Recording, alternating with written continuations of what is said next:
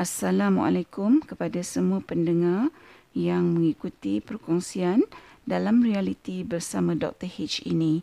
Pada kali ini, kita akan mengungkap satu lagi cetusan realiti kehidupan di bawah tajuk Apa yang ku tinggalkan. Episod kali ini adalah merupakan perkongsian tadabbur bagi ayat 132 dan ayat 133 surah Al-Baqarah. Dalam ayat 132 surah Al-Baqarah, Allah Subhanahu wa taala berfirman yang bermaksud dan Ibrahim telah mewasiatkan ucapan itu kepada anak-anaknya. Demikian pula Yakub. Ibrahim berkata, "Hai anak-anakku, sesungguhnya Allah telah memilih agama ini bagimu. Maka janganlah kamu mati kecuali dalam memeluk agama Islam." Dalam ayat 133 surah Al-Baqarah pula, Allah Subhanahu wa taala berfirman yang bermaksud, Adakah kamu hadir ketika Yakub kedatangan tanda-tanda maut? Ketika ia berkata kepada anak-anaknya, Apa yang kamu sembah sepeninggalku? Mereka menjawab, Kami akan menyembah Tuhanmu dan Tuhan nenek moyangmu, Ibrahim, Ismail dan Ishak, iaitu Tuhan yang Maha Esa dan kami hanya tunduk patuh kepadanya. Apabila saya membaca ayat 132 dan 133 surah Al-Baqarah ini dan apabila saya renungkan, terimbas kembali di ingatan saya tentang uh, beberapa perbualan ya dengan uh, beberapa individu sebelum ni. Seorang darinya uh, mengatakan kepada saya bahawa sekiranya dia meninggal dunia, dia merasa tidak bimbang akan keadaan anak-anaknya apabila dia memikirkan bahawa anak-anaknya akan berada dalam keadaan yang terjaga. Lantas dia memberitahukan kepada saya sebabnya ah, iaitu bagi setiap anak dia dan suaminya telah pun membelikan sebuah rumah dan sebidang tanah. Ah, dan seorang lagi individu ah, memberitahu saya dalam perbualan yang lain bahawa uh, sekiranya Allah ambil dia, uh, dia merasa tidak bimbang akan uh, kebajikan anak-anaknya. Kerana setiap anaknya sudah pun mempunyai pekerjaan dan setiap anaknya juga uh, masing-masing telah pun memiliki sebuah rumah. Uh, seorang lagi individu ya uh, juga mengatakan yang sama kepada saya uh, bahawa sekiranya tiba-tiba Allah ambil dia dia merasa tidak bimbang juga tentang anak-anaknya. Uh, kerana menurut um, individu tersebut setiap anaknya uh, juga telah mempunyai pekerjaan dan setiap anaknya juga telah uh, pun memiliki uh, sebuah rumah. Uh, dan menurutnya apatah lagi uh, kesemua anak-anaknya uh, telah pun mendirikan rumah tangga. Para pendengar yang dikasihi sekalian memikirkan kebajikan uh, anak-anak itu apabila ketiadaan ibu bapa adalah sememangnya merupakan salah satu perkara uh, yang perlu diambil kira uh, supaya waris-waris yang ditinggalkan tu uh, tidak ditinggalkan dalam keadaan terhina apabila mereka mempunyai pewarisan. Jadi ini perlu bagi mereka meneruskan kehidupan uh, mereka secara sepatutnya lah. Uh, jadi mereka tak perlulah nak meminta-minta atau mengharapkan orang lain.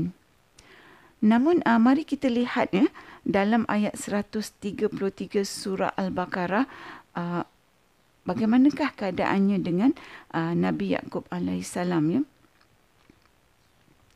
Apabila Nabi Yakub kedatangan uh, tanda-tanda maut, apakah yang merupakan uh, kebimbangan Nabi Yakub alaihissalam uh, terhadap anak-anaknya uh, yang dia tinggalkan uh, setelah dia wafat? Allah menceritakan kepada kita bahawa apa yang amat digusarkan oleh Nabi Yakub alaihissalam ialah akan akidah anak-anaknya setelah Nabi Yakub alaihissalam wafat. Ha, jadi Nabi Yakub alaihissalam ni ha, dia menjalankan tanggungjawab ha, pada akhir hayatnya sebagai seorang bapa sebelum dia bertemu dengan Allah Subhanahu Wa Taala. Seperti mana bapanya Nabi Ibrahim alaihissalam begitu juga dia iaitu memastikan bahawa apa yang dia tinggalkan iaitu anak-anaknya apa yang akan di terus diwarisi oleh anak-anaknya adalah iman kepada Allah Subhanahu Wa Taala bahawa anak-anaknya akan terus hidup sebagai orang-orang yang benar-benar beriman kepada Allah Subhanahu Wa Taala dan meneruskan kesinambungan keimanan yang jitu kepada Allah. Bukan saja bagi diri mereka malah bagi generasi mereka yang akan datang iaitu anak-anak dan keturunan mereka. Mestilah meneruskan hidup mereka sebagai orang yang beriman kepada Allah seperti mana keturunan mereka yang sebelumnya. Uh, berbalik kepada perbualan saya uh, dengan beberapa uh, individu yang saya sebutkan, saya ceritakan pada awal tadi. Apa yang dibimbangkan oleh ibu bapa bukan saja individu yang saya sebutkan malah ramai di antara kita apa yang kita bimbangkan sebagai ibu bapa ialah tentang kebajikan anak-anak kita apabila kita telah tiada. Ha, jadi seperti yang dinyatakan tadi uh, kebimbangan untuk memastikan anak-anak boleh terus hidup dengan baik. Uh, sememangnya uh, kebimbangan ini satu kebimbangan yang makruf uh, sebagai ibu bapa yang bertanggungjawab.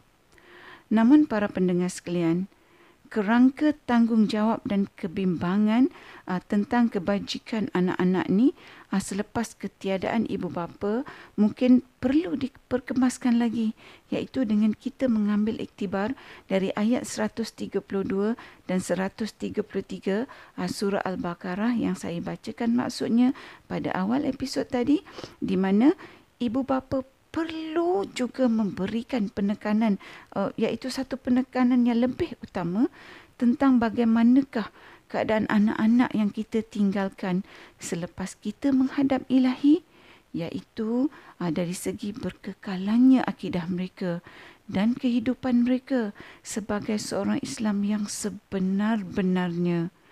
Iaitu kita memastikan bahawa anak-anak kita itu merupakan kesinambungan yang sebenar-benarnya di dalam memegang teguh panji-panji sebagai seorang Islam. Kepastian ini uh, bukan sahaja untuk diri anak-anak kita ya, malah bagi anak-anak kita juga memastikan bahawa generasi mereka yang akan datang akan berterusan tetap menjadi umat Islam yang menganut Islam secara kafah iaitu secara menyeluruh sehinggalah ke hari kiamat. Iaitu seperti mana uh, Nabi Ibrahim alaihissalam berwasiat kepada Nabi Yakub alaihissalam tentang kepastian kesinambungan akidah dan Nabi Yakub alaihissalam menurunkan wasiat yang sama kepada anak-anaknya dan begitulah seterusnya para pendengar sekalian, dari apa yang kita bincangkan ini dalam erti kata lain, selain dari kebimbangan kita tentang kebajikan anak-anak kita bagi meneruskan kehidupan mereka di dunia ini selepas ketiadaan kita, realitinya yang terlebih penting lagi sudah semestinya lah kebimbangan kita ini diiringi dengan kita berusaha sedaya upaya memastikan bahawa anak-anak yang kita tinggalkan itu adalah merupakan penyambung pewarisan agama Allah yang sebenar-benarnya yang merupakan tujuan utama penciptaan seluruh makhluk jin dan manusia. Para pendengar sekalian, perkongsian uh, kali ini adalah merupakan uh, satu peringatan khususnya buat diri saya sendiri dan buat sesiapa sahaja yang mendengar perkongsian ini. Bagi kita sama-sama membina pemikiran yang lebih tepat kerana dengan adanya pemikiran yang tepat akan lahirlah kefahaman yang sepatutnya yang mana kedua-dua ini akan insya-Allah melahirkan amalan yang tepat di atas jalan yang sebenarnya lurus dan bukan jalan yang kita sangkakan lurus. Semoga Allah sentiasa mengurniakan kita petunjuknya di sepanjang hayat kita. Allahumma amin. Sehingga bertemu di episod yang seterusnya, insya Allah yang baik itu sesungguhnya adalah semuanya dari Allah dan segala kekurangan itu adalah dari makhluk itu sendiri. Assalamualaikum.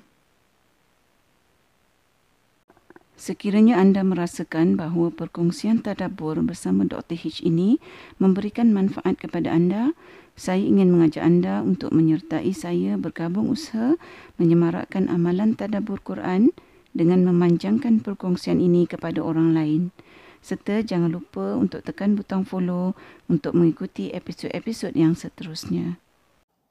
La ilaha illallah al-malikul haqqul mubin Muhammadur Rasulullah